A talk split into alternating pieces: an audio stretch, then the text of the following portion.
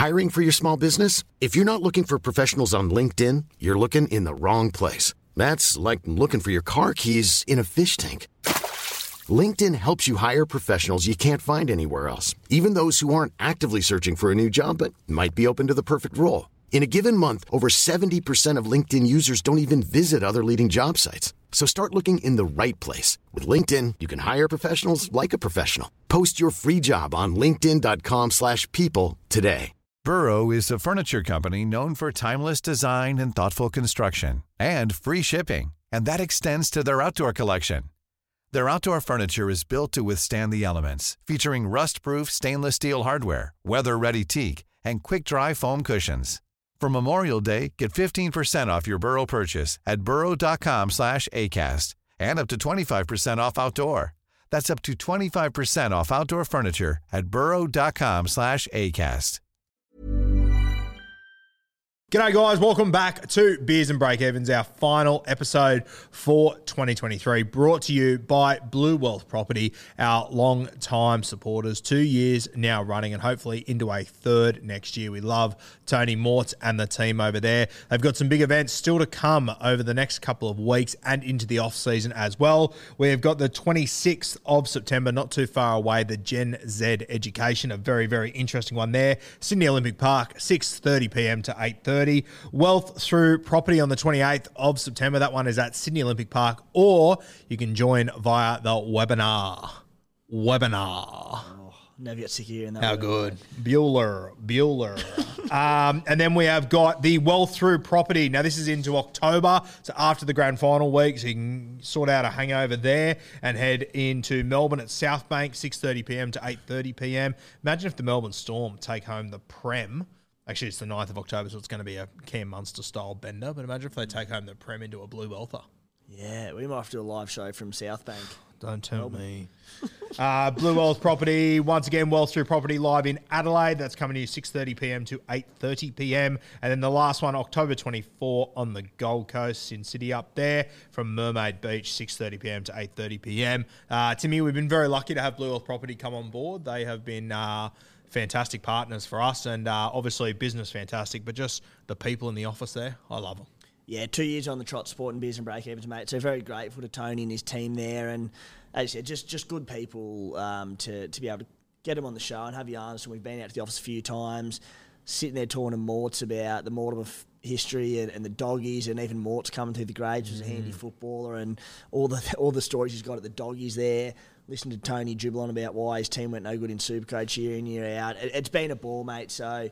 Uh, as I said, we, we're so lucky and, and very fortunate, Guru, to, to spend time talking about footy and talking about Supercoach each week. And uh, without a team like Tony and Blue Wealth, we wouldn't be able to do it. So, Yeah, for sure. Very good people out there, and we uh, we'd be lost without them. So shout out to Blue Wealth Property. And guys, if you are over the off season, whatever it might be, if you're looking uh, to have a look into all this sort of stuff we've been talking about for 30 odd weeks, please reach out to myself or Timmy. We can send you in the right direction with a link there, or it'll be in the description here and whatnot. Also, guys, shout out to Kempy. Uh, he's obviously done huge overs for myself and Timmy over the last couple of years, uh, and obviously letting us house beers and break evens here. So, uh, without everything Kempy provides to us, without asking for anything back ever.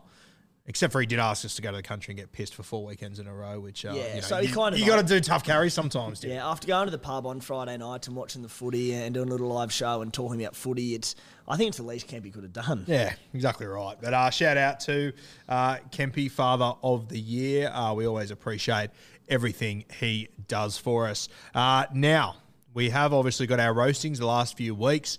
Timmy was under fire week one, I was under fire week two, and uh, in the hot seat this week. Is he our adopted son? Well, Maddie's our adopted son, but Hmm. maybe Riser could be our adopted son that we actually like. Is Riser like the other Bart Simpson that we keep in the attic? or is Maddie the one that escaped?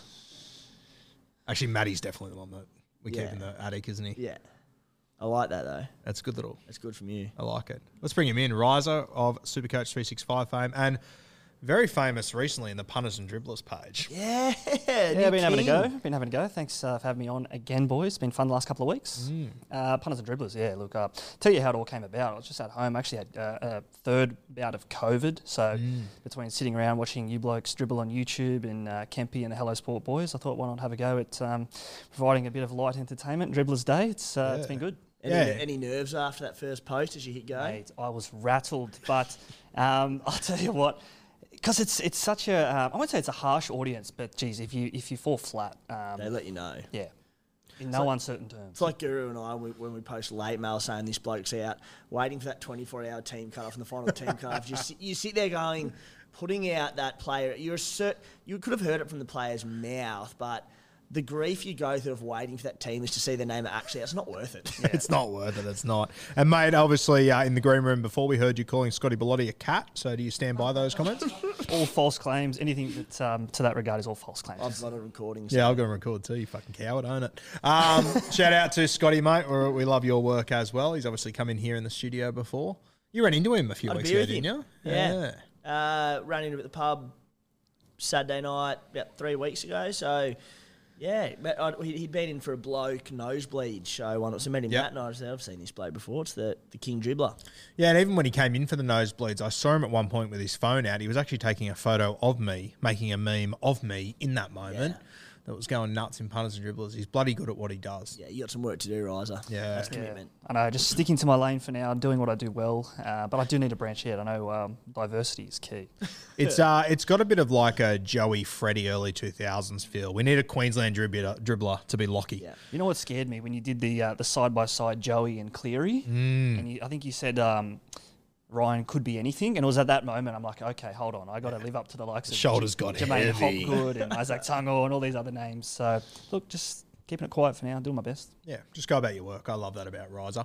Uh, and mate, obviously Supercoach three six five. We've plugged you all year, but uh, mate, some of the best content in the Supercoach game. Yeah, look, it's obviously hard to, to compete with you guys, but um, yeah, we're doing our best. We've had a good couple of years. Um, I think we're a family now, Riser. Oh, well, that's good. I, I'll- even though if you do keep me in the attic, um, you'll, so, do we decide that? Um, look, yeah, we've had a Fucking good couple of fish years. heads every week. Give Attic's way a better than basement, too. Yeah. Yeah, at least you get a bit of sun up there, bit, bit, of, bit, bit of warmth, bit of heat. Uh, yeah, we've had a good couple of years, and lucky enough um, to have had a, a decent enough year on the Supercoach front uh, this time around. But I'm sure we'll get into that now. Yeah, and I've uh, before we get into your team, I've got a bone to pick with you. Go on. I uh, I finished one thousand five hundred and fifty, which of course, when you're going up against one hundred fifty seven thousand people, that puts me in the top one percent. And then uh, you sitting in what are you, two thousand and something? Firstly, the bone to pick should not be with me. No, it's to Direct all you. inquiries, all feedback, all complaints to Tom Sangster. Uh, 2,144th season rank, but in black and white, top 1%. So Yeah, and look, my bone to pick might be with Sangster, but I just think the fact that you even still claim to be top one percent disgusted me. black and white. It's rank. and Jeez, I wish mine glitched and told me I was top 1% because I'd be riding it as well. That was the goal. I always said I wanted to finish, if not top 1,000, top 1%. I know it's just, you know, a bit of laugh. Um, Yeah. And, you know, it doesn't really mean a, a whole heap, but it does make the time and effort that we all put into this somewhat worth it when you can sit back into the year and you can say, look, we didn't have too bad of a year. So Boys, I'm a little bit sick of this cowards chat about rank doesn't matter. I'm sick of it. I am mean, it abs- I've had a gutful of it. let me say, it, it doesn't, it's not everything. It matters. It's not everything. I, I think don't it think you should be determines your self disappointed. worth. Or I think you're only as good as your best year in Supercoach, as far as I'm concerned. So I think if you're not first, you're last, personally. Ricky Bobby. I like that. Yeah. That's very good. Second, no, then no one remembers who comes second, Except one year. except one person who comes second. Yeah. Um, all right, should we go? came second. Should we go through his round one team where it all started? Start from the top, mate. Okay, so his hookers to start the season were Harry Grant, which we both would have been fine with. The other one, we were not keen on this guy the entire off season. And to everyone that told me that Reece Robson was going to score 10 tries again this year, suck it. Uh, Reece Robson, talk to us about this decision. Look, it wasn't all bad. I know the reason why I did it was because I was pretty certain that Hooker wasn't going to be the high ceiling play this year. Yep. And you might think, well, that's stupid. Why did you buy two guys that cost upwards of 600k? I did it purely because their buys overlapped so nicely, those two. I was always going to have a, a quote unquote premium hooker for the first 15 or 16 weeks. So when Harry was on the buy in Origin, uh, or in Origin, I should say, Robbo was playing. Um, little did I know that Robbo was actually going to get picked in the Origin setup come game two, I think it was. Yep. So, but that was my thinking there. So, mate, you like Guru showed no ticker, and despite talking all preseason about his doubts around Cheese, Brandon Smith as a round one starter, Buddy picked him anyway because he's a gutted dog. but you BYO ticker. you, you, Didn't get the memo. You didn't start with Cheese, which mate, huge play. Yeah, and like Guru said um, last week in his own roasting, he didn't like it. I didn't like it. Um, I think everyone thinks of Brandon Smith as that try scoring, running, dynamic forward of that touch footy type year 2021. We hadn't seen it at hooker, and we certainly hadn't seen it at the Sydney Roosters. I even I, my default on that front was if Cooper Cronk couldn't come in and have immediate success at the Roosters, and he struggled with his footy, like the spine didn't gel, why was Brandon Smith going to succeed? Yeah, if like if Cronk couldn't come up and increase his supercoach average from twenty to twenty five, then who can? Well, Brandon certainly didn't. And then that was like, rarely do I sit back and, and toot my own horn and say, I'm so glad I got that right. But I was in that one because everyone was big on Brandon. Everyone had Brandon, I think. No, We'll do it for you, mate. Huge play. Yeah, big play. I'll back that. Uh, mate, your front row forwards, your starting front row forwards were Christian Welch and Reuben Cotter. Got a bait for both of you here, eh? Did I have Gotter? Yeah. I didn't have him long, I'll tell you that. He, Yeah, you wouldn't have had him long. He came and uh, went quicker than yeah, then he could have uh, stuck To around. be fair, Reuben Cotter, game one, 63 and 67 minutes. Sweet, we're on to a gold mine here. Week two, 52 and 56. Keeping in mind, paid 620 for him. That was more than I thought. Yeah. Uh, week three, yes, that was his first two weeks. Week three, he got injured and only played 46 minutes and had 43. So then he was injured and we sold him because he got injured. So wasn't all bad, but I think where I went wrong and, and where we all went wrong who bought him, we were all expecting 80 minutes and 80, 80 points. What happened there? Yeah, I'm just um, kicking the old intern that died under here. Um, I also think when I think back to the preseason, I, I actually remember us sort of talking about Cotter at 625, not being value, Yeah. but not being at a bad price for what we thought he could do because we were expecting the 80 minutes him to explode. put it this way, he was priced on a 59 average the year before, 53 this year. As I said, with a few, there was numerous injury impacted games early on in the season. Played fewer minutes, came back through fewer minutes, eased through Origin. On a 53 average, starting next year, Cowboys needing to bounce back. Huge chance he's in my round one team. I think you'll see as we go on, I really over indexed in the Cowboys. I did the same thing 2022 with the Roosters. I, I really front loaded those first three weeks. Cotter, and, and we'll get to my halves in a sec, but that's probably two areas where if I look back, I, I wouldn't be so keen knowing what I know now. There is one cowboy that stands out for me on this list that I can't wait to get to. on, Who do you go for? Which, which footy team do you go for? Well, my uh, super coach team is Phins and Tins. So um, I was behind the Fins this year. So I know um, Timmy obviously hates the Dolphins. Hates We- them. we all know Fucking hates them. Um, I was the self-proclaimed biggest Dolphins fan in New South Wales, um, albeit there's probably not many. But uh, the, the story goes, um, I was always a Cronulla Sharks fan growing up. I worked at the club when they won the comp. Yeah. Um, they say never meet your heroes, so after I leave here today, I'll, I'll probably end up not liking you as well, Guru. Um, no, but like Join the queue. Yeah, I'm in it too. I think everyone knows. No one hates me more than me. I think everyone knows um, Matty the Waterboy and I worked at New South Wales Rugby League together. Yeah. And it was sort of like, particularly then when we kept more eyes across more teams, I sort of was desensitised by having a, a team. Yeah.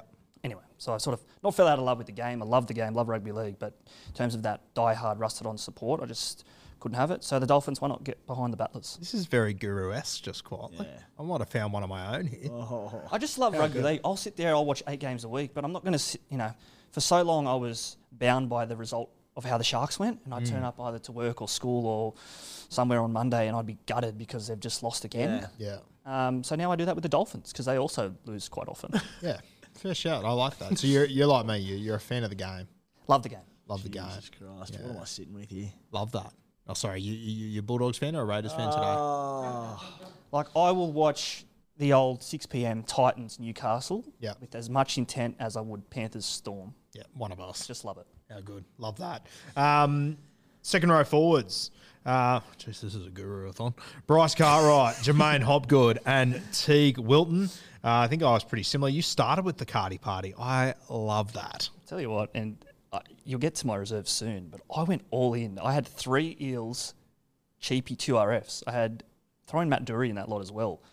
Um, talk about over indexing. But yeah, Cardi, Doorey, and Hopgood, two of those three reser- uh, repaid my faith um, to no end. So I was pretty happy with that. Teig, I think Teig was sort of what we expected. Like he was going to be a little bit try dependent. Um, I think he got a couple of injuries, a couple of head knocks at different stages as well. So um, I think we'll see better out of Teig next year than we did this year. Yeah, I think Teig's a really, really interesting guy. I expected a lot more out of him than what we got this year, to be completely honest with you. I thought, Yeah.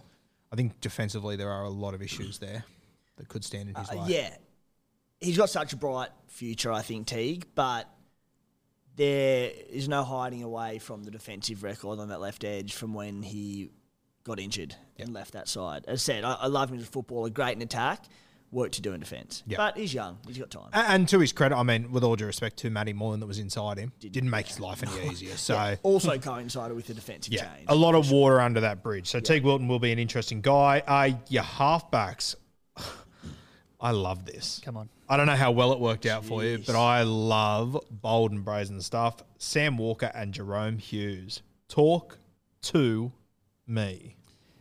I saw the Panthers round three buy, and I knew that like you either buy Cleary or you don't. I'm like, I can do without Nath for two weeks. If he's going to make a heap of points or a heap of cash, I can just get him in round four. I haven't done too much damage. Um, conversely to that, I either hit up Sammy Walker and Jahrome Hughes, who I think the Storm had a decent enough start to the year. I know they Eels, Dogs, Titans round three. looked beautiful on paper. Good draw.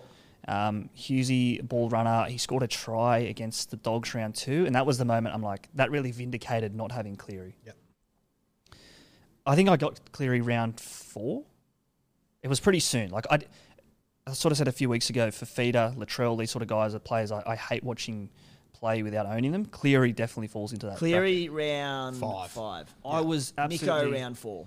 death riding Cleary like you wouldn't believe those mm. first two weeks. It was the worst. He had the best. He would have taken six Dally M points, but he got away with a 50 super coach. 53 and 40. Yeah. Oh. And for me, I was like, tick, tick, tick, beautiful start. Yeah, yeah. I think that round two was against South Sydney. I remember there was a couple of times where I thought he was going to lay on big points, and I think it was Sonny Luke that night that stole a lot from him. Sonny Luke's one big game. I'm genuinely shocked Yeah, that he had a big game.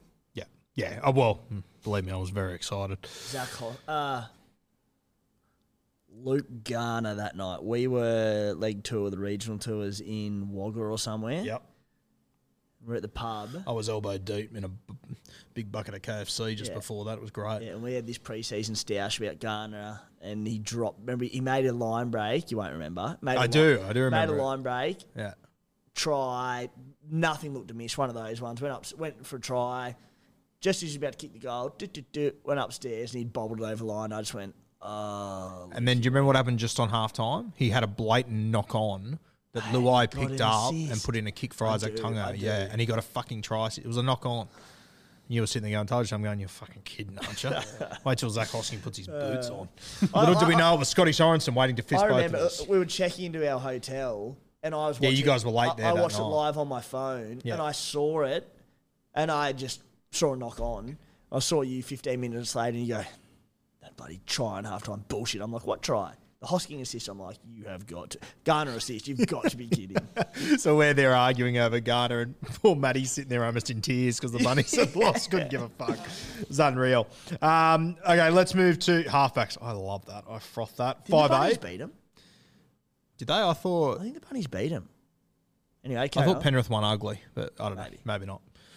Anyway, fuck Matty Buxton. Um, Penrith won late because I remember Dylan Edwards came across very, very late to stop. put a late Dallas. shot on AJ or someone. Yeah, and It all went within blew a up. whisker, but yeah. South fans handled That's it really well. That's right. well. The bunnies came from nowhere. Johnston, 66 minute. Tass, 78, and then there was that one on the buzzer. Yeah. To win it. That's right. Yeah. Or I think with level. Nath as well, those two, I think they were both Thursday night games. yes. Hmm. So not only did I get away with just 50 points, some would have vice captain, even captain. So Yeah. Big play. it was Thursday really night games massive. ain't it. No. They're just a curse, aren't they? Yeah, fuck. There's no better feeling than when you hit one though. Yeah. If you, you can hit a Thursday night, you can put your feet up for the rest of the Yeah. weekend. How good. Uh, five eight. Now, your starting five eight is who I want to talk about. Thomas Dearden. Yeah, look, you can laugh now, but um, We will. you worry about that. this just get, this comes back to what I was saying. I was just so big on the Cowboys. I knew I wanted that left side, and I couldn't afford. Did I have Val? I don't think I had Val. You did have Val, mate. I did. You had more Cowboys than fucking Jerry Jones. Sorry. You were flying. Well, Cowboy, Cowboys and Todd Payten in your side, mate. and I would have had Scotty drink, except for I got itchy feet that Saturday afternoon when Tommy was uh, at home to the dogs, Yes. round one. Yeah. And I remember just seeing Brookvale, looked at picture. I'm like, Tommy goes big today. So I actually traded out Tommy, sorry, out uh, s- um, Drinky to Turbo. So and then that Drinky worked got out well. one in round two. Yeah. one point So I was yeah, at seven forty six k. kissed on the uh, you know where pretty early. Yeah. Something I've sort of slept on a little bit, just how high we all were on the Cowboys to start. And if you did go all in, you've actually done pretty well to Yeah, considering. get to where you are, all I things think considered. uh, I cashed out just at the right time on a lot of those guys. I I didn't stick around and wait for the good run to, to come. I was sort of like, okay, if it comes, then I can get back in, but I'm not going to sit around and waste the season because I know I did that the year before with the Roosters. Yeah. Yeah. yeah. if you persisted with him, you're in all sorts. But good call, cashing. Great call. Um, your CTWs to start. Paul Alamoti, Val Holmes, Turuva, and Suaalii. Suaalii, an interesting one there. Gone cheap. Yeah, I, I didn't know. Was he starting in the centres? I think I bought He was, in- left centre. I bought into a bit of that hype. I thought he, he could have um, done better than he did. I know he scored a try round two against the Warriors, sort of Yep. popped up his score a little How's bit. Riser pre-show? I'm not going to remember a thing from this season. Yeah, round two scored this Round two, he scored a try. Um, beat, beat two, chip chased, offloaded, and uh, yeah, went upstairs. They called about. No, it ended up being a try. Actually, It was did he- 18 degrees I that think he threw it back. Did he throw it back to Sammy Walker, where he didn't throw it to Teddy, who I think I sold Teddy prior, or I didn't own Teddy. A lot of people captained Teddy round two against the Warriors. Yeah. And I remember Suoli'i made this break. He didn't pass to Teddy. Oh, that's right. I and he captained flings it back to who else but my other halfback, Sammy Walker. And Sammy Walker got up and uh, didn't mince his words. Yeah, lovely. Yeah, you did it- trade Sa- you did trade James Tedesco in Yeah, round and three. then, and then uh, yeah, Buzz did not miss in the telly on Monday No. with that one about Suoli. Overhyped, buddy. Anyway, Youngster. so yeah, Suoli'i, um, again, probably one of those guys that I was happy to take a punt on. Um, thought he would be getting a, a decent ball or better ball than what he actually did get, but I, I think I cashed out. I think I guess you could call him a mistake, but I think he was a must-have in the preseason. Easy in hindsight, but poor Alamoti, uh, myself in particular, was very high on Brandy. Did not quite live up to it, has he? And it's interesting to see where he's going to end up now. Yeah, and what, like, I don't know if he'll be at the Dogs next year. I don't know where he'll sign him. Yeah, he, he just felt you felt like he had a, a great base to him, which his base probably was all right, Supercoach wise, but there was just no attack to come with it. Yeah, and I, I think that he is also, and I've spoken about it a lot this year. He's one of that class that came through SG ball and all that during COVID, so missed out on a lot of footy. So I, as much as it looks very grim now, I'm not completely giving up on Alamoti just yet, but I will not be looking at him for Supercoach again. Couldn't possibly do it. Um, your fullbacks, mate. All star cast here. Tommy Trbojevic into James Teddy Tedesco. Yeah, I, I can't. I, you can tell me better than, than I remember, but I just feel like Teddy didn't have the start of the year that we thought he would. The whole Roosters. Yeah, I So wouldn't he call him a went flop. 51, 55, 60 by 22, missed a game. Oh, 22 was the concussion. Yeah. Came back 42, started real poorly. Did you start with Teddy? Or did I? One of us No, did. I think. would have. Yeah, yeah. I captained him round one. I think. I think many did. I think I started with Teddy. Yeah. Because it was sort of like the automatic choice, wasn't it, for the start of the preseason, wasn't Yeah. it? The Yeah. sort of slam I started with him, sold him, and then bought him back, and he did wonders for me for a while there, but he started terribly. started terribly. I think my other five eighth made that uh, start not so bad. Like I was able to get. we'll talk trade soon, or just talk it now. I got in Adam Doueihi round two from Turbo via the duel of Brimson, who again I was big on early. Um, I completely skipped over AJ. Sorry, your other five eight. Yeah. Yes, that What a was. halves combo. yeah, Hughes Walker, Brimson did, and that is huge from you. Yeah, and to be honest, after a week, I was like, "What the fuck have I done here?" Because I didn't have Cleary, Hynes, yeah. Doueihi, which I panic bought, and the other five eighth uh, Ponga, which I think you had, Guru had. I don't Guru know. had it, I didn't. Yeah. Yeah. Anyway, funny, Te- funny how it turns out. It's Tell you wild how you went without Hynes and Cleary, and then you're like, I had to panic buy to get Doueihi. Well, um, Hynes was injured. Remember, in, in, in that, Uh, oh, he was injured, was he? do you remember that I don't recall. round four? Good to know. uh, on talk about blokes, like I mentioned um, a couple of weeks back, that about going if people have an injury history, like if their form's there, just get them. When we were going into round 27, I'm like, right, how do I run down Guru here? What needs to go my way? And when you said as your one trade, you're going Brimson, I'm like, beautiful, because he's every chance to do his hammy five minutes into this game. I was like, there are so many safer plays. Yeah. Uh, and by the time we got to Sunday, it didn't matter for that final game. Well, he was playing centre. Yeah, it didn't matter, but he, when he got moved to centre, I was like, oh, I was going, do I go Kinney? And I thought, no, I'll just stick with the pedigree. I was just like, I was certain you would have gone with someone safer than him with his Yeah. injury history. And you, even you started with him round one, looking towards next year. Love AJ Brimson as a footballer. Love him as a super coacher. Far out, he's had a tough run of injuries. I love that duel as well. I think it was underrated. Like Scotty Drinkwater had that 5'8 fullback duel 2022. And I know uh, from my draft team where I had Drinky, it was so uh, invaluable to be able to flick between the two. It's just such a rare duel. And I thought, on a classic sense, that could give me an edge. Now, your non playing players in round one. This is an all star cast here. Frank Pele, David Mwale, Josh Schuster, Matty Doorey, Shawn Blore, uh, Khan Pereira, Will Warbrick, and Braden Villiamy. Um, anyone stand out to you there from that little Oh, crew? I mean, you could probably uh, tell a story about all of them. I think Braden Williami was the one that probably stands out. There was other cheapy options there, particularly Tyrone Peachey. I think it was another 40k more than Williami was, but went on to do much more than Williami Hmm. did. Uh, who was the other ones? AKP. I know I sold him pretty soon. Yeah, Loffy Warbrick. was there. Um, AKP was a real timing one, wasn't he? Like, Yeah. nearly everyone started with him. Lots just cut ties about three, four rounds in. Anyone who I, I held on him for a while, I don't know what you did, but then he did string together some good scores. Whether you played him or not, he did get to above like four, or five hundred k. And I drafted him round seven and dropped him in round three in a 14 man comp. I cut ties very quickly. I was done. I think we were all less focusing on what he what his ceiling was, but that I think he got a five in round one. Like, I'll, I'll tell you a funny wow. story. When I when I cut AKP, I was sitting. Um, I forget which country town we were in, but I was sitting on the can morning after we'd been out in all sorts, and I go, "Fuck it, I'm trading out this guy." And there was two options on the waiver wire who I was going to trade into: Montoya or DWZ. no. And DWZ wasn't really in the side at that point, and I went, "I'll get Montoya," and I was so happy with myself. Imagine if I would have gone DWZ. That would have been the best shit of all time. You Yeah, would have got yeah, out, well, yes. You would have got out the KFC and got in the DWZ. Exactly right. um, who else did you have on that list? Obviously, Josh Schuster was a shit fight. Um, Will Warbrick, how long did you hold him for? Barely a month, I think. And I, I regretted it because I think the week I sold him, he scored a double. Round four, Round you traded him out. Scares me. Um, I think he backed that far, but yeah, I think, or at least he scored a, a try. I remember I was just thinking, oh, here we go. Like, what have I done again? I think you speak of pedigree there, Guru. The, the Melbourne right side, the right winger, I think even when they're scoring 20, 25 tries a year, s- Vunivalu type stuff, they were never great super coach players. Mm. So he was sort of the cheapie that I went with out of fear of not owning him and everyone else did. But at that point, I was happy to get rid of him because I didn't think he would hurt me that much. You, you bought him for 200k to start the year, sold him three weeks later for 217k. The following week, 88. The next week, 58. It was 343k two weeks later, 390 three weeks later. It didn't take long for him to punish me. Yeah. Can I ask you, mate? We'll sort of we'll get into your week by week now, but the thing that stands out for me straight away is that by week six you'd use four boosts. Yeah. Now, do you? I mean, I, I, I ideally I wouldn't want to do that, but I think that if you need to sort your team out, I'm okay Wow, with using it like that. by But round if- yeah, you, you used four weeks in a row, round three, four, five, six.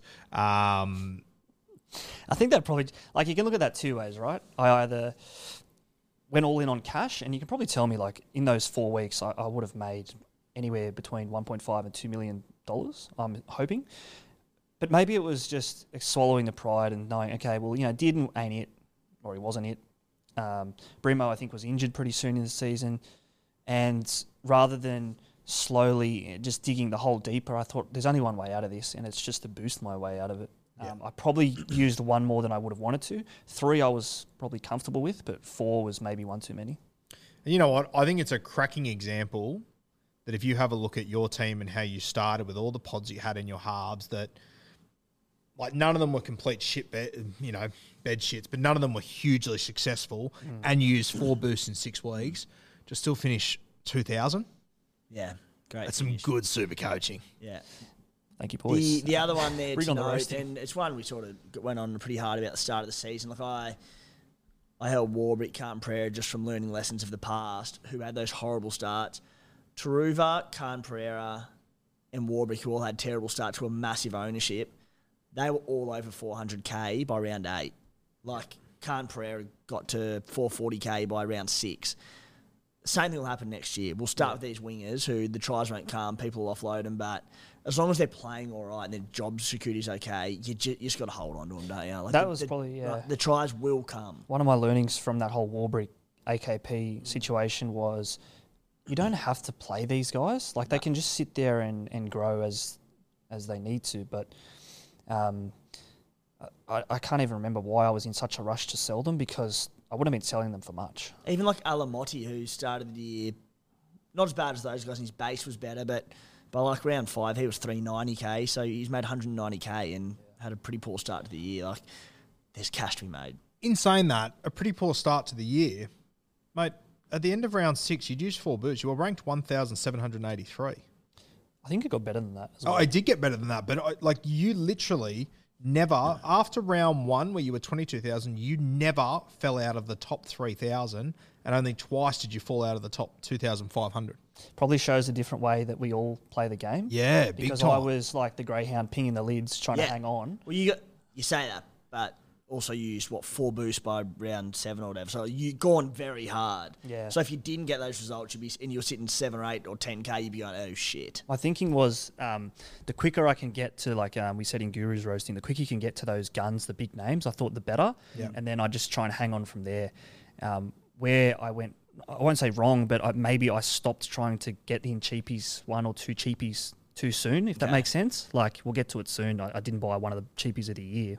Um, but yeah, like my, my strategy, my tactic this year was to get out in front and make them chase me. Um, I obviously got run down to a degree, but it's top 1%, Timmy. Still a very good knock Yeah. for what you did there. So once we get past the uh, the boostathon early, uh, rounds round seven, you bastard! I just saw trade in Jamayne Isaako. Geez, she took some flies this year. And you know who I sold that week? I think it was Reuben Garrick. Yeah. It was Reuben Garrick, yeah, and this was purely a financial decision. The, the fixtures, I look, I think Garrick got a HIA, was it round six against Penrith? He was missing a couple of weeks, I think. Mm. And then so I was just like, all right, well, who's similar in terms of price and ceiling? I think round, Isaako had yeah, a, round six, and then missed round six against Penrith, then missed Melbourne. it was purely um, break evens. I was looking at here. It turned out to be sideways in terms of points that, that what I would have got, or on paper at least, like a centre wing duel for another one. But it was a two hundred thousand dollar decision for two trades. I like that. Nice. And then as I have a look through, you know, round eight, nine, ten, it was. I'm not sure when it was in this mix, but as you said, you missed out on a very key cheapie Yeah, that a lot of us grabbed. Who was that? Jahream Bula. Yeah. Um, and I remember sitting here on I think it was the, the playbook potty, and I said uh, I've missed the the Bula bus. Mm. Um, you boys been to Denarau Island? BG? Hey? No. Oh, so b- the Bula bus, that's actually a thing. So there's all the, you know, the, the ho- hotels, your Yeah. Sofitels, your um, Radisson Blus, all of these. And there's this bus which pretty much does a loop from 7 in the morning till 7 at night called the Bula bus, you know, Bula. Um, and I said, I've missed the Bula bus, but it's just going to keep going round and round and round. I missed it at 200K. I missed it at 280K. I missed him at 350K. Yeah. And by 500K, I'm like, I can't buy this guy. Um, I just took the stand and I just never got him. Oh, I, I do recall all those weeks where he kept going up and up and up. Like every week, there was other things you could have done Yeah. that really could stand up to that as well. But uh, yeah, And he, he was still a buy up until about 600k. So he got another scored well, got to over 700k. It, each week you were like, surely not, surely not. And you're like, no, could have been a buy up until about 6, 650k. he just kept finding himself in position as well. Like even as shit as the Tigers were, he was the guy that was scoring tries, making line breaks. Um, the night at Campbelltown against the Raiders, I think Fonua Pole made a line break, and who was there? Jahream Bula. And I remember I was just like, it had to be him. It sounds stupid now, but like you look at the fullbacks next year, and we mentioned it a few weeks back, but Tommy Turbo, really like this is round one, Reece Walsh, Kalyn Ponga, Scott Drinkwater, all these guns you can go with. Like, if the Tigers can turn a corner, big if, he's going to be a star super Yeah. coach player in a good side. I made the joke, and we sort of said it again, like the, the historical line you hear in Supercoach, you've got to have two gun fullbacks. Suddenly there's Jahream Bula. I've never heard of him. I've never seen him in Mats or Ball or New South Wales Cup. Um, so I just went around him. He wasn't the jewel. Like if he had the jewel centre wing, I That was probably would have got If him. he was in. dual, everyone would have had him. yeah. Anyway, Yeah. so I decided not to go him. But Mate, one thing I noticed here, round six, uh, you traded out uh, J'maine Hopgood at that point, which I, I don't think was a big um, loss realistically, but you trade him back in in round nine. yeah, Sharp So- turnaround. I went to yeah. In hindsight, I went to Hosking, Yep. who that was his week where the cash was coming. Uh, Hopgood was benched. Yep. Um, but then, sure enough, I'm like Hopgood, whether he's off the bench or not, he's going to come on. He's just a fiend for Supercoach points, Yep. um, and he's offloading as well. He's just something that he didn't put away, whether he was starting or off the bench. Offloading is, if a player's got it, it just doesn't matter, does it? It's incredible. Doesn't like minutes are just, they just generate so much. That's why Maddo more often than not, even if he gets his 50 to 55, like particularly last year as opposed to this year, but when he's playing those minutes, he was offloading and having a crack, he, he was, he'd average like 70. And like guys like Maddo and Hopgood are such good examples because if you play them for 50 minutes, you want them to have more impact in that time. And how do these guys have impact on games of football? they, they create second phase footy. That was the thing. I think uh, I got in Joey Joey Tapine pretty early in the season. Would have been around that same time. Um, but Canberra just put the offload away the whole season. So Talk to me about it. whereas he was someone that was 80s and 90s year prior, Yeah. he was battling for a 50 the next year. Yeah, for sure. Uh, mate, round eight was a big one. You went, oh, sorry, round nine. You traded in J'maine Hopgood and um, Briton Nikora, both good trades, but geez, the two names you traded out, Reece Walsh and Tom Trbojevic. out. what was I thinking there? Um, was Walsh, was he not suspended at that point? Yeah, I'm not sure he might have been. What week? Uh, round nine. Was you he traded out Reece Walsh and traded out Tom Trbojevic. Actually, you know what it was? I think I was doing a bit of pre-planning for Origin. I, I, I had him ahead of Ponga at the Played time. 10, 11, 12, then Yeah. got picked for Origin. But the fixtures were hard, 10, 11, 12. Manly 93 at Suncorp, then 67 against Melbourne, and then Panthers 42. So yeah, tough run. And then they have Souths around that time as well. You know, I reckon I sold him about the exact same time, mate, and yeah, like, well, he was going into yeah Storm, Panthers, potential Origin, Sharks who were going good at the time, round 14, round 16 bye regardless. Turbo, 19, So terrible buy coverage. Turbo was definitely the uh, the origin pre-planning. I think I was working backwards. So what I did in, you know, just talking a bit of trade um, tactics here, I'd always work backwards from round 13 because you probably end, end up with seven or eight guys that are going to be missing that origin week. And you obviously can't get them all out that week. I'd already used four boosts. So I yeah, had good point. You, I didn't had have- to make some early moves because of the boost. Yeah, I didn't have that that um, parachute there to uh, to use the boost in round. Actually, I think I did end up using one in thirteen, but um, I didn't have two boosts up my sleeve to trade out a whole heap of Origin guys. So, so I did it pretty early. Mate, um, one that I've just noticed that came in round 11, and this would have been a huge kick in the dick for you. I know where this is going. Take it away. Tell us. Brutal how this played out. Lockie Miller. Yeah. So, as you would know from my uh, punters and dribblers exploits, I'm I'm all about a bit of yarn, a bit of Yep. narrative, a bit of dribble, and Lockie Miller. I love an omen. Yeah. the boy from Port Macquarie in Port Macquarie against his old club. You tell me that that's not a rugby league dream. Yeah. Um, turned out to be a nightmare because I think he ended up with about 25 points. He was sacked the next week and never to be seen again. Yeah, literally until the last week, not to be seen again. Yeah, which was unfortunate. I, I, I, Lockie Miller, I think we all had our doubts as to his super coach. Um, I use the term again, pedigree, because we'd seen him do, you know, the highlight reels, the tackle busting moments. What have you got? Oh my goodness! oh my god! At least I got him earlier than Tim did. Um, but in saying that, yeah, Lockie Miller, like it was a bit of a punt. Um, I think he was gone pretty soon. No, out of my team. You know, Also, the other one you traded in that week, which didn't really amount to too much, but it was a guy that me and Tim never had it, to Fade. You know, what, never owned him. Yeah. Caused me a lot of just grief as a non-owner around him coming in and out of teams, just watching. Enjoyed the ride. Yeah. Really enjoyed the Val ride. Yeah. So this was round 11 was the week after he debuted against the Sharks and he pumped a 90 or 100, couple of tries. Um, it's I compounded the Miller error because I actually only did that trade so I could have enough money to buy Miller. So I did two trades to essentially get Lockie Miller, who never played again. It didn't work out all bad with um, Val Tafade. He played a couple of games, made a bit of coin. I did sell him later, but um, there were a couple of those games where he was getting four or fives off the bench, which just negated any chance of the vice captain loop. I'm gutted Lockie Miller's going to the Super League. Yeah, it's a waste. He was so good this year for the Knights, who, let's not forget, had been pretty ordinary for a few years on the trot. Was at fullback, was killing it. still learning the craft of rugby league as a union background. Far out, he's a loss. I just I don't like. I, I get if teams don't want to play him at fullback, but tell me he can't make it as a winger. Yeah. Just a waste, I think.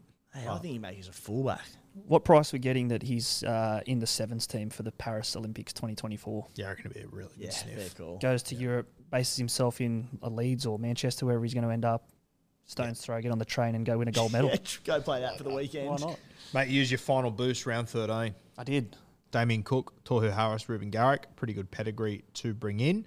Um, and I would say that was obviously pretty origin dependent, trading out guys there. You traded out Harry Grant, Val Holmes, Jacob Preston as well.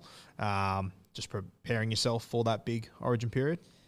Yeah, uh, Cookie was a good one because he came in, he, he served me quite well. There was always that risk that he was going to get picked for Origins 2 and 3. Yep. Um, so where it worked well that he wasn't picked, that's where Robbo was actually picked. So I'd always planned to have the two hooker rotation again. true. Yeah, okay. So yeah, there was a bit of uh, hooker coverage there. Why I just took the risk um, around Harry Grant. Who are the other ones in the boost? Uh, Damien Cook, Tohu Harris, Reuben Garrick. Yeah, so that week Tohu Harris, I think I actually messaged Timmy and I said Tohu or JDB, and it worked out decent enough. Tohu, um, as Guru found out later in the season, uh, knows how to find the at the trial line. Um, How do we forget that in your roast? It crossed my know. mind at one point. Unbelievable. He scored every week I didn't play. Never scored when I played him. yeah. Crazy. So again, that's there's so many sliding doors moments where I got lucky. Like uh, I think JDB was suspended not too long after that Tohu trade in. Um, so yeah. Anyway, keep going. Guys, Paddy and George from Mortgage Choice SCW. A big thank you to those legends for their support throughout the season. Uh, obviously, allows us to put a bit of cash back into the podcast, into the website, make sure we are improving, getting better and better every year to give you better content. Uh, they've been able to help out with a bunch of things this season for the SC Playbook listeners, and heaps of people have reached out. Anything from wedding or honeymoon financing, handling your mortgage if you're trying to get into the housing market, sorting your interest rates, your short term loans all sorts of different things. Uh, just because the podcast is wrapping up for the NRL season doesn't mean you can't reach out to them. So if any time between now or the end of the year, even in the future down the track, I'm sure they'll look after you. Make sure you do mention SC Playbook when you do. It'll save you $129 on a free consult. Uh, to do that, flick them a message on Instagram. Pat and George underscore SCW, or give them a buzz on 02 9521 1611. Uh, actually, mate, you, you didn't use a boost in round 13. It was round 13, so you could make three trades. You did use a boost in round 15. right. Um, and you got a big in here, which if you held him towards for the entire season, it would have paid dividends. But Tino was one that you brought in here. I imagine he would have been reasonably low ownership, but he missed a couple of weeks. He did, but Timmy hated this. And I think the two weeks I brought him in, he scored tries. Like you check his scores, he would have got 100. He played the Tigers. Yeah. He scored that week. And again, it was sort of um, someone I always anticipated to finish the year with Tino, so I, it didn't matter to me that I brought him in. He was going to miss a couple of games. I had enough coverage. Because he so what you bought him in round 13? I Oh, brought him 15, f- 15. 14 or 15, So yeah, you bought him 15 for the Tigers. middle of the Origin period. Yeah. Then he had the 16 bye and was playing Origin. Missed round 17. Played round 18. Missed round 19. So he was missing a ton of weeks. But much like Val Holmes, when he was on deck, he killed it. and he's dual as well. So I had that flexibility between him and Tohu, Tapine to shuffle the uh, chairs as I needed to. Did you hold him for the rest of the year? No, I think when he got suspended, he was suspended late in the year. I punted him. Oh, you poor bastard. Yeah, right. yeah. Anyway, Jeez, he came back with a bang at the back end of the season 105, 63, 85, 90. yeah, Tohu Harris is pretty good as well. We did, boys. On that same week, uh, Clint Gutherson came in for you, mate. On the final SC Playbook podcast of the season, we did our, our awards for the season, and we were tossing up all the fullbacks, and there was a handful of points that separated Drinkwater, Walsh, Gutherson, four or five fullbacks. I gave my fullback of the year to Clint Gutherson. He played 23 games, covered the three major buy rounds, not round 19, sorry, two of the major buy rounds, averaged 79 points this season. Yep. Like, in that pack of fullbacks, he got my, my tick. It was incredible. Yeah. I think I, I remember seeing this on the Tommy Turbo documentary. Remember we went over to Philly with Yep. um, Captain America, and the the guy said the best ability is availability, and Gutho was available every bloody week. Yeah, Yeah. like that. So that that for me, like, and again, like, if you didn't own him, traditionally it didn't matter too much with Gutho. Like, he'd bang out a 60, 70, 80. This year it was 120, 150, one, you know, 130s amongst all of it. So it was good. Paid off, paid off having him rather than not. Yeah, I think uh, for, for me as well, when my season, like being able to have Gutho, then at his peak, go to Kalyn Ponga, freed up so much money. cash. So much money. I think uh, we'd probably be getting close to the, the point in the year when, um, speak of sliding doors moments, Greg Marzhew missed the bus. Yep. Remember he missed the bus? Yep. The only moment of joy Greg Marzhew gave me this season. So he missed the bus, and I sold him to Kalyn Ponga. Where if Marzhew's on that bus, I'm not on the, the Ponga train, you could say. Yeah, yeah, yeah, fair. And again, Timmy hated it. Company would have been fantastic. He, he, he hated it. I um, I remember s- I said, yeah, look, it's a bit sideways, but I wanted a Newcastle Knights interest, and Ponga, I was pretty confident he wasn't going to play Origin, so we all know how that one worked out.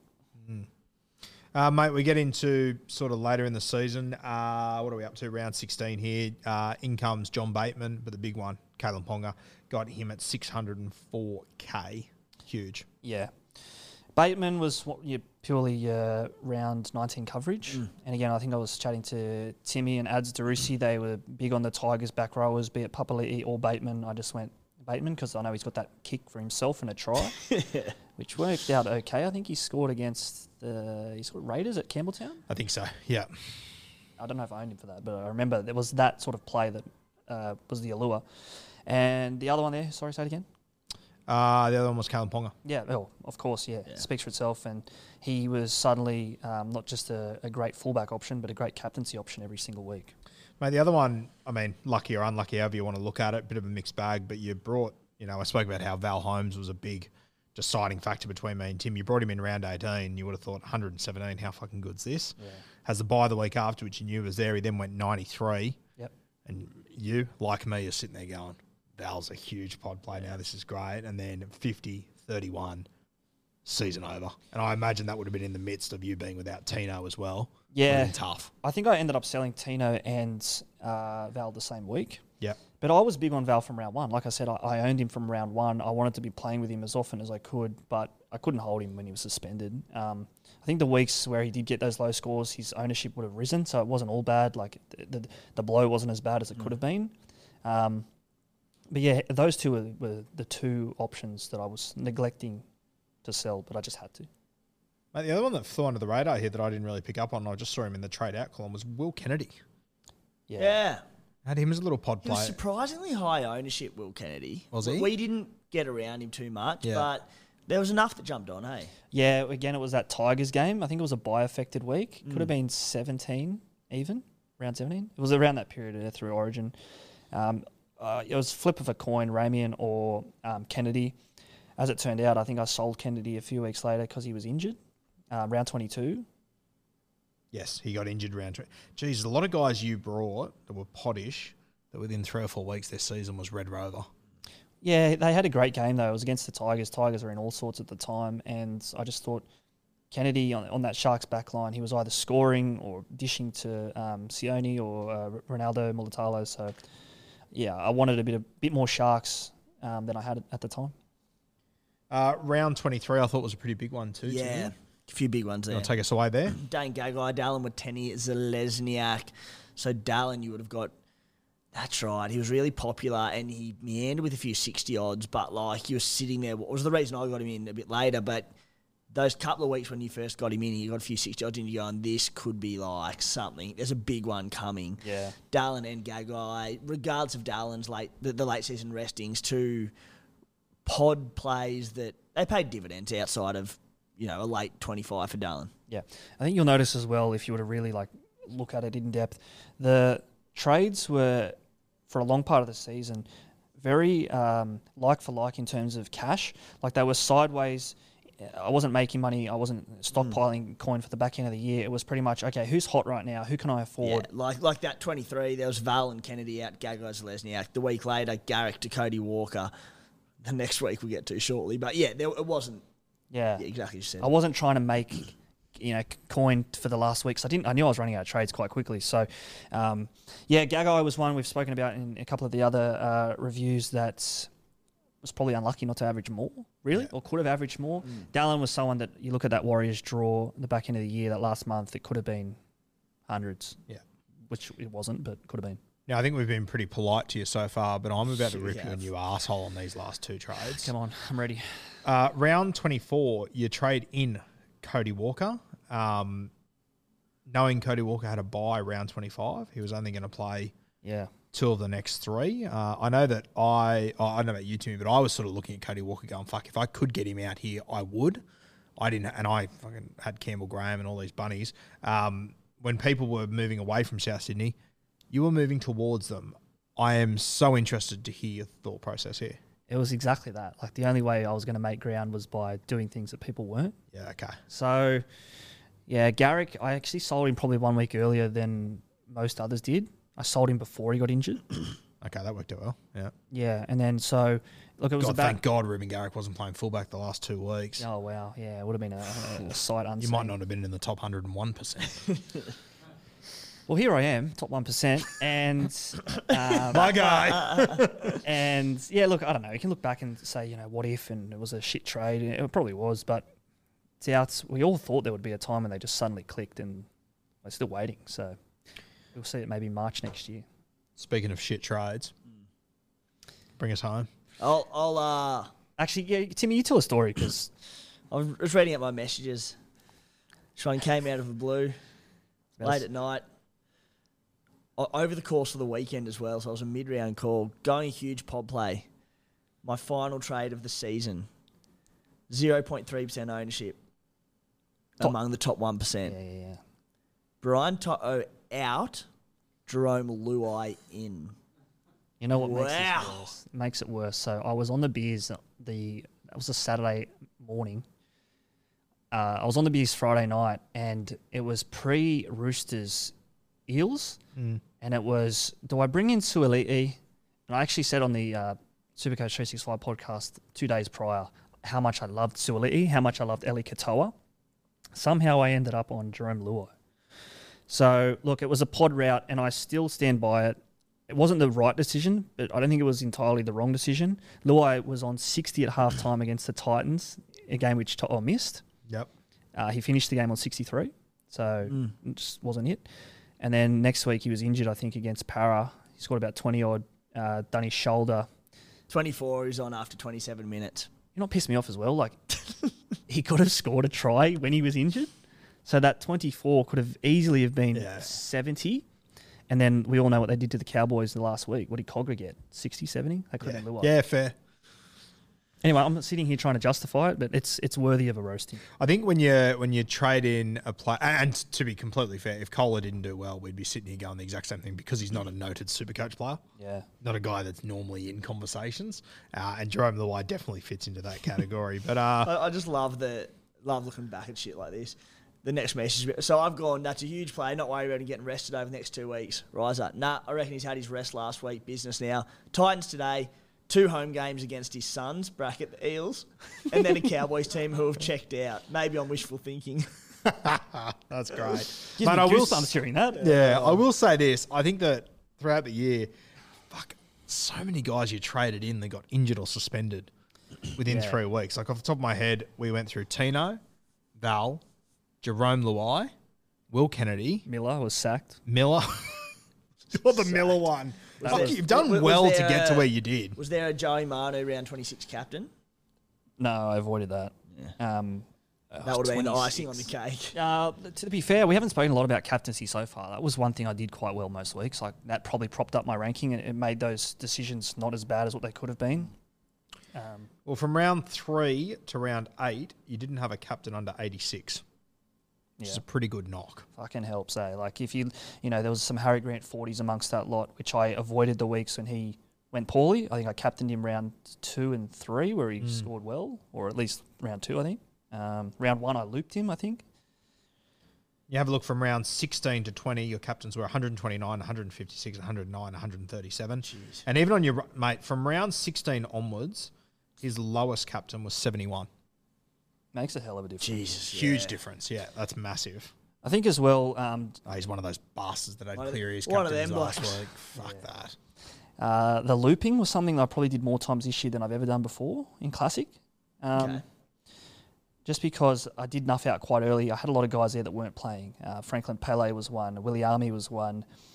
Uh, my centre wings, I think I had a couple of nuffs. Tafade was enough soon enough. So it actually worked out okay. I was the same. I used the boost more this year than I previously have. And Luke. I, yeah. Yeah. And I, I s- think, obviously, when you've got like a Sonny Luke, it's out the window. But if you don't have those guys, I do think sometimes we have started to undervalue the loop a little bit. Look, Not back- massively, but I, I think we have a little. Well, I think uh, a difference this year as well was the weekly buy. Yes, So yep. like even if you went with depth quite hard and you try to get these active players, there's generally someone on the buy you could use. And it's like it's not just a non-active player; it's someone that goes on the buy. You can use that person up until the final game of the week as a loop. Yeah, I, I just think that nowadays with HIA, sin bins, and everything, I think that my mindset the last few years has been to take a VC, it has to be 130, 140. I'm dropping that back a little bit now. I'm 110. I probably take now. HIA is the big one. HIA is the huge one, and you just can't afford. And even like these guys are playing more rugby league than they ever have before, injuries and everything. My VC next year, I will be taking a lot more safer ones. I think there was one that stands out for me on this exact point. I got greedy. Uh, I think it was about round 14. Remember Cleary did, did his hammy against the Dragons? Yeah, I recall. Um, he was My very pillow popular. still hasn't recovered. Yeah, he was very popular captain that week. And I had the VC on Cody Walker, who went 120. And then I had the, um, you know, Cleary at home to the Dragons last game of the round. Like it just set up so beautifully for him. He got a try assist early to To'o, and five minutes later he was off. So again, moral of the story: if you if you have that 115, 120 as your vice captain, just bank it. I'd be banking I'd it. forgotten about that. There was um three weeks in a row towards the back end of the season where like it didn't go huge for you. He got 74, 71, 81. Three weeks in a row, he captained um, Latrell Mitchell. Yeah. Again, that's probably compounding. Um, I won't say it's an error in bringing him in, but it just I felt like because I was paying that premium price that I had to have some some interest in him. And seventies, look, you take it. It's not all bad, but Mate, he could have gone 150, 150, 150, and, and people who didn't captain him would have been going, why did we not do that? Yeah. Like, it, hindsight's a great thing. yeah, I'll tell you what, looking at the list of captains you chose this year and just going through Tim's before Mm. and mine, geez, if you got them all in a room together, geez, Nick Meaney would stand out like a sore thumb, wouldn't he? Compared to all those fellas, unfortunately. Yeah. Yeah, hurts. Mate, the thing that stands out for me with your season, um, round nine, you're sitting in your best spot the entire year, 552. But as I said before, for the last almost 20 weeks, you didn't drop out of the three. You, you're pretty much in 2000 the entire time. yeah. Gritty. Incredibly consistent. Real Tohu Harris area. Like, like we, we sat here at six and 8,000 going, fuck, we just can't move. You were sitting at 2,000 and you couldn't move. That was my thinking though. Like, I think um, I listened to you guys, and you'd always planned of making up this massive ground late, which it's a strategy, it's a tactic. But I think between us all, there's probably that middle ground between saving trades, making cash, and going too hard too early. Yeah. that's what wins you fifty grand. Yeah. Until we all can sort of come up with that tonic, we we sit here just talking to each and other. And every single year, as we say all the time, there's no perfect solution every year or, or perfect strategy. One year, one thing will work. Another year, another thing will work. What works for your team? What are you comfortable with? And I said, everyone's different. They go about different ways. Yeah, I say um, uh, to win Supercoach, you've got to make the right decision four or five times for that decision to make Yeah. sense. You know what I mean? Like Yes. because it's your first instinct, then it's your second instinct. Oh, is this wrong? What has Tim said? What has Guru said?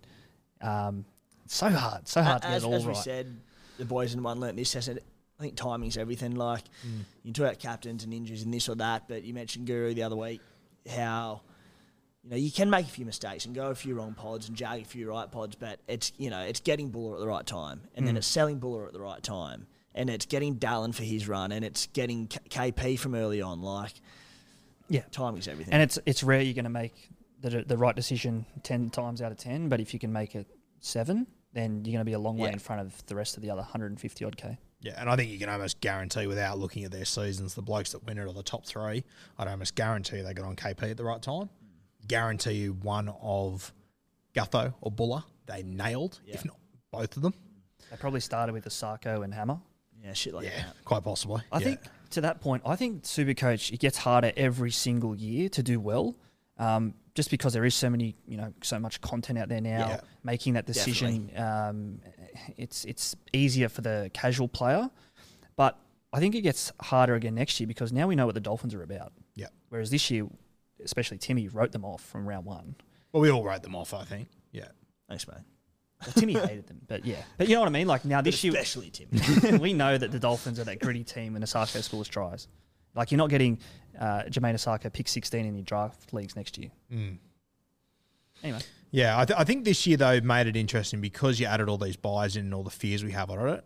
As much as I think it is getting easier for casual players, it did bring it back down to, and there, there was a number of things that happened throughout the year, whether it be Isaako, Hamiso, Bula, that broke every rule all good Supercoach players live by, all the rules they live by, and just proved it all wrong. And a lot of it came down to vibe and just backing in hot hands. Back to the drawing board. Back to the drawing board, yeah. Which I I love personally. I think it's unreal. So good. Biggest takeaway from this year heading into next season. just have fun with it. That was the so boring. Give me something, Riser. God damn it. no, but that's I come back to my uh, my team name, Phins and Tins. I wanted to watch the footy, not have too much of a care, have a beer, and play Supercoach. And here we are dissecting every move. It sort of contradicts that. But uh, biggest move or biggest takeaway rather is play the game your way. Like I wanted to play hard and fast, get out to Yep. top 1,000 and try and hang on. Um, but as you guys have proven, especially with the Cola and DCE moves, it's not how you start, it's how you finish. So I would have loved to have had a couple more trades late, but maybe finding that balance next year, that's where I'll improve. In an ideal situation in 2024, you've won 50k. Where do you think you would have used your boost? Where I use them, Yeah, geez, that's a very tough very question. tough question. I know. I don't know how I'd answer it myself, but just you know, used them very early, Yeah, yeah, very yeah. fast. I don't think that's wrong. I, I, Mm. I think getting that team set up and using that um, the boost early to almost like uh, wild carding your team in the fantasy Premier League sense, like starting clean. So after four or five weeks, I pretty much had a whole differently looking team to the one I picked in round one. Yep. I probably would have saved two boosts for round 21, 20 ish, and then absolute luxury if you had one round 26, 27. That's probably dreamland though. The like, dream. Yeah. It's just so hard to get there without using them, isn't it? Yeah, I- as I earlier, I reckon round three, round 20, or like whatever the final, after the final um, origin round, lock them two in. The rest of them are all season dependent, team dependent, all that. I think next year I'm going to get a glass container to put here on the desk with a lock on it, with a piece of paper that just says one boost, and I'm going to keep it locked on the desk until the last week. I think that's my. I can't wait to see year. it. I hope we do see it. We should do that. We should have a locked glass case here with our boosts in there, and you have to take them out when you use them, like Survivor. That really. Yeah, we're doing it. Yes, that'd be mad. All right, Riser, mate. Uh, anything else you want to chuck in there? Um, no, not necessarily. Just yeah. Thanks for um, sitting back and reflecting. It's always good fun to look back where we went right and where we went wrong. And I'm sure we'll have the same conversation this time next year and maybe a couple of times throughout the year as well. Yeah, for sure. And I guess from the two of us, mate, thanks for coming on this year. All Been a good. fantastic addition, especially when either of us were away or whatever. Fantastic to bring on. I'm sure we'll have you more involved next year. I think I like the dynamic of three. It's uh, Good number Very 14 good. off the bench. You're a per mate. You you got Craig Wing written all over you. Phoenix Crossland about me, maybe. Bit of Phoenix. Actually, no, sorry, Tim's Phoenix. Tim's Phoenix. He's got a bit of, bit of Curtis Moran about him. Good. A bit of receding hairline, mate. What are you getting it? Um, guys, that will do us for Beers and Breakevens for 2023. It's been an unreal season. Thank you guys for all your support. Um, the hats, the footballs, Blue Wealth property support, uh, bloke in a bar. It's been a fantastic year to me. I've loved every minute of it. That's it, mate. You can sit here and get get upset about good weeks in Supercoach, bad weeks, things that go wrong, things that go right, all that. But mate, as uh, Riser alluded to before briefly, it's just bloody good fun. And to sit here and chat about it each week and have a bit of a dribble and cop some shit, love it. Love Yeah. the game. Gave him a shout out a few weeks ago, but Mitchy, our man behind the camera, thank you for all your help this year, mate. Been fucking sensational. Uh, from this to just other other guru content in particular. Mitchy's been here for all of it. The ridiculous hours I've asked him to be here, and if you knew what Mitch did for work and how, how rogue his hours are, you'd appreciate it even more. So thank you, mate. The we genius appreciate it, behind brother. it all. Yeah. All right. Call her a day. Bloody oath. Feed up time. Barley time. See you guys. Cheers.